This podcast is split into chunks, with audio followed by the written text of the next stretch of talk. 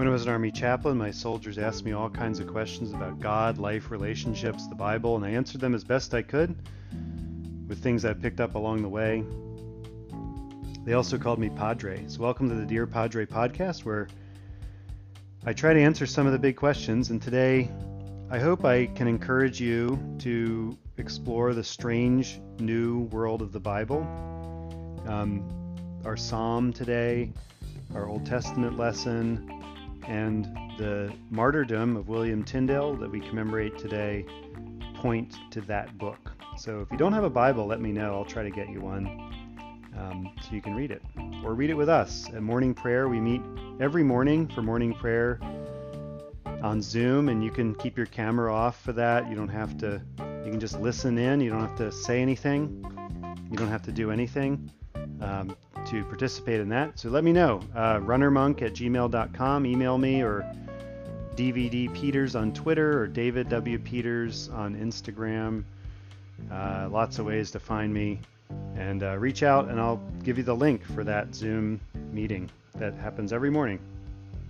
Take you, take care, everyone, and uh, blessings.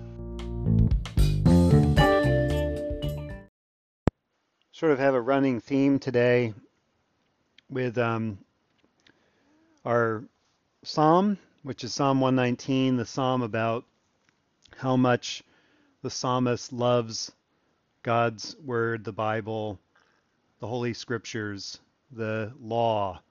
Uh, we have a lot of words for this book we call the Bible. the good book. Uh, the there's a lot of names for it. Um, and people in those days had a lot of names for it too. But the general one that the psalmist is talking about is the law. Oh, how I love your law. It is my meditation all the day. it's hard to, maybe in our sort of entertainment focused world, to see what people are getting out of reading certain parts of the Bible. And yet, uh, there's something about the comprehensiveness of the Torah, the law, the five books of Moses, that really just are a beautiful thing to behold. And then we have this reading about Josiah, the eight year old king who's now 18, who discovers the book of the law, and the whole people of the land gather together and they renew the covenant. um, what they are doing is returning to that law. They're returning to the law of Moses. They're returning to the way that God wanted his people to live in the desert. When God issued the law from Mount Sinai, uh, the, they were really a collection of tribal groups, a group of escaped enslaved people who had just been liberated.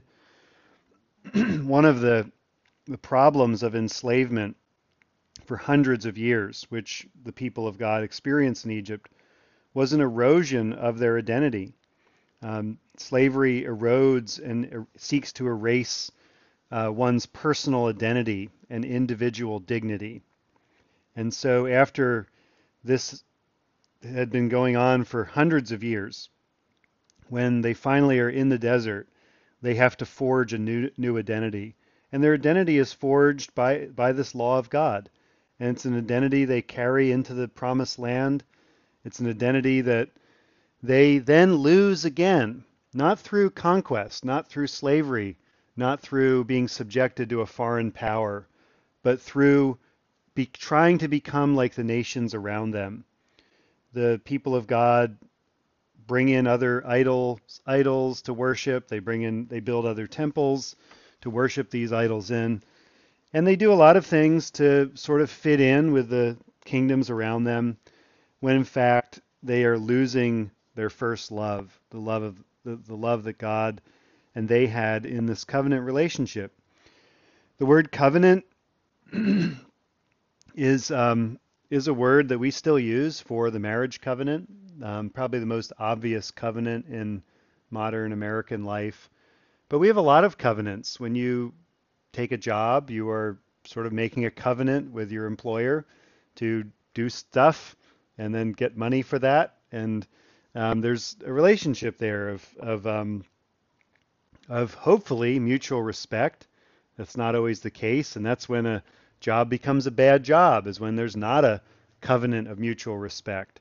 Same in a bad relationship, in a bad marriage, or a troubled relationship.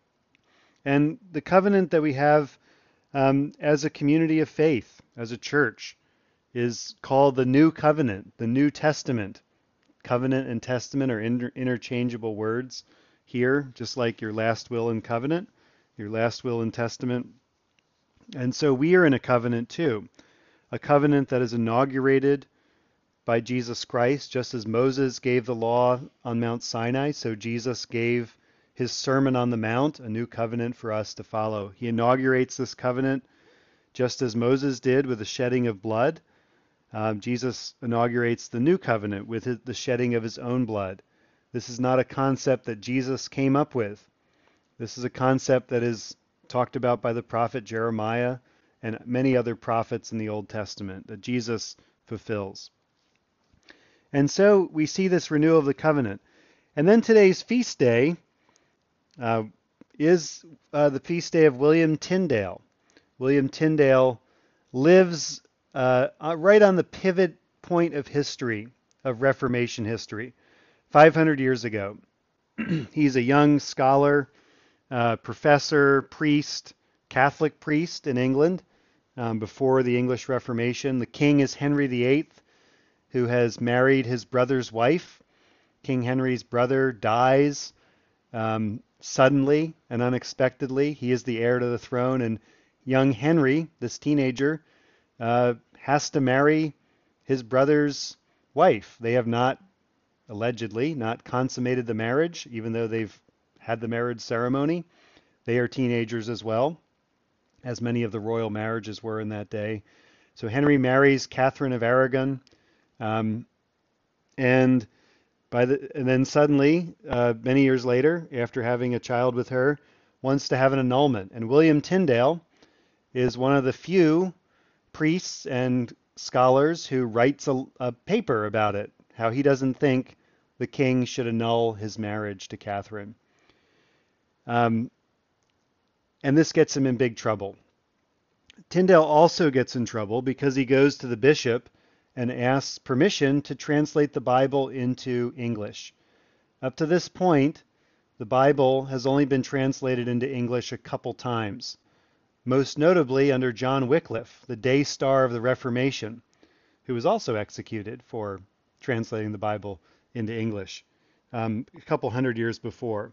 Tyndale is a, a, scholar of Hebrew and Greek and Aramaic. He's a speaks a number of languages, and he's he can do it. And he goes to the bishop and says, "I can translate the Bible into English for you." And they say, "No, we're not. We don't really want that." So he goes and does it anyway. so between this, translating the Bible into English, and writing this book opposing the annulment of Henry's first marriage so he can marry Anne Boleyn, um, who is Queen Elizabeth's mother, by the way. um, so, you know, that they do get married.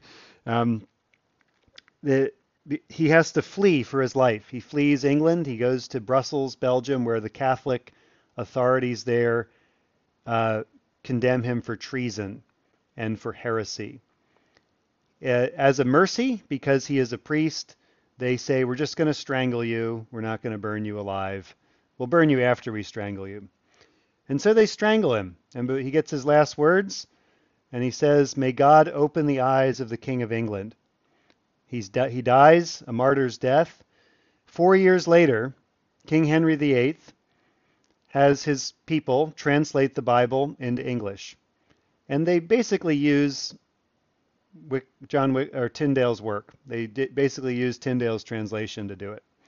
I mean, they, they sort of do their own thing, but they are following nearly word for word every letter that William Tyndale translated in his life. He didn't live to see it, but I think um, as all the martyrs um, are watching us from heaven, they live to see the fruit of their labors.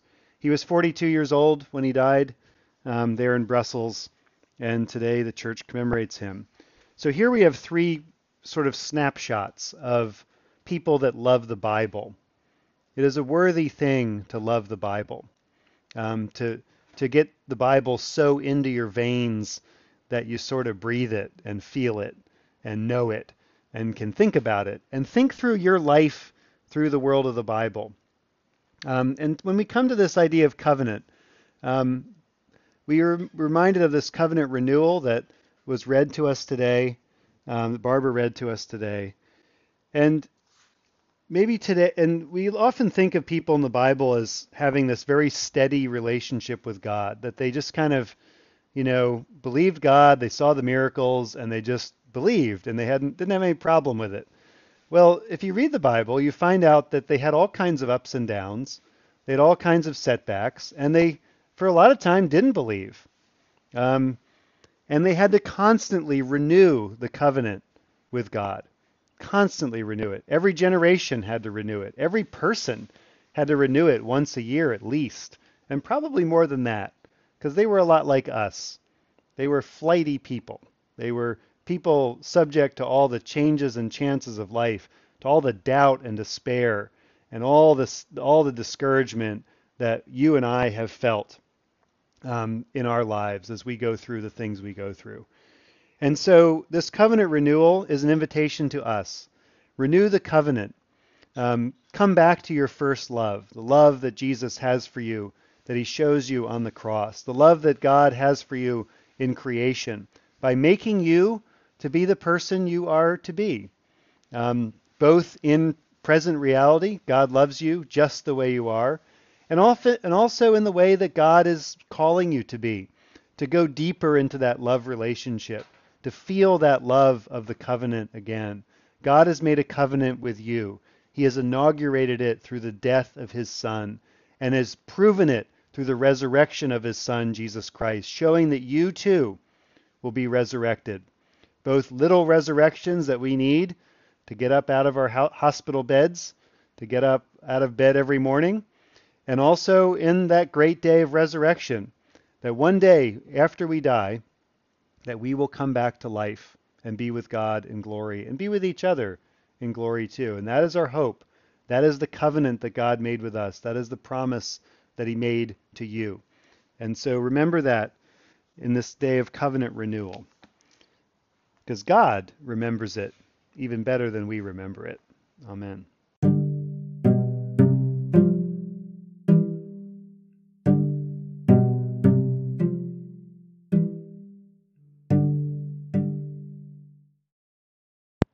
The collect for William Tyndale, priest, who died in 1536. Almighty God, you planted in the heart of your servant William Tyndale a consuming passion to bring the Scriptures to people in their native tongue, and endowed him with a gift of powerful and graceful expression and with strength to persevere against all obstacles. Reveal to us your saving word as we read and study the Scriptures and hear them calling us to repentance and life. Through Jesus Christ our Lord, who lives and reigns with you in the Holy Spirit, one God, forever and ever. Amen.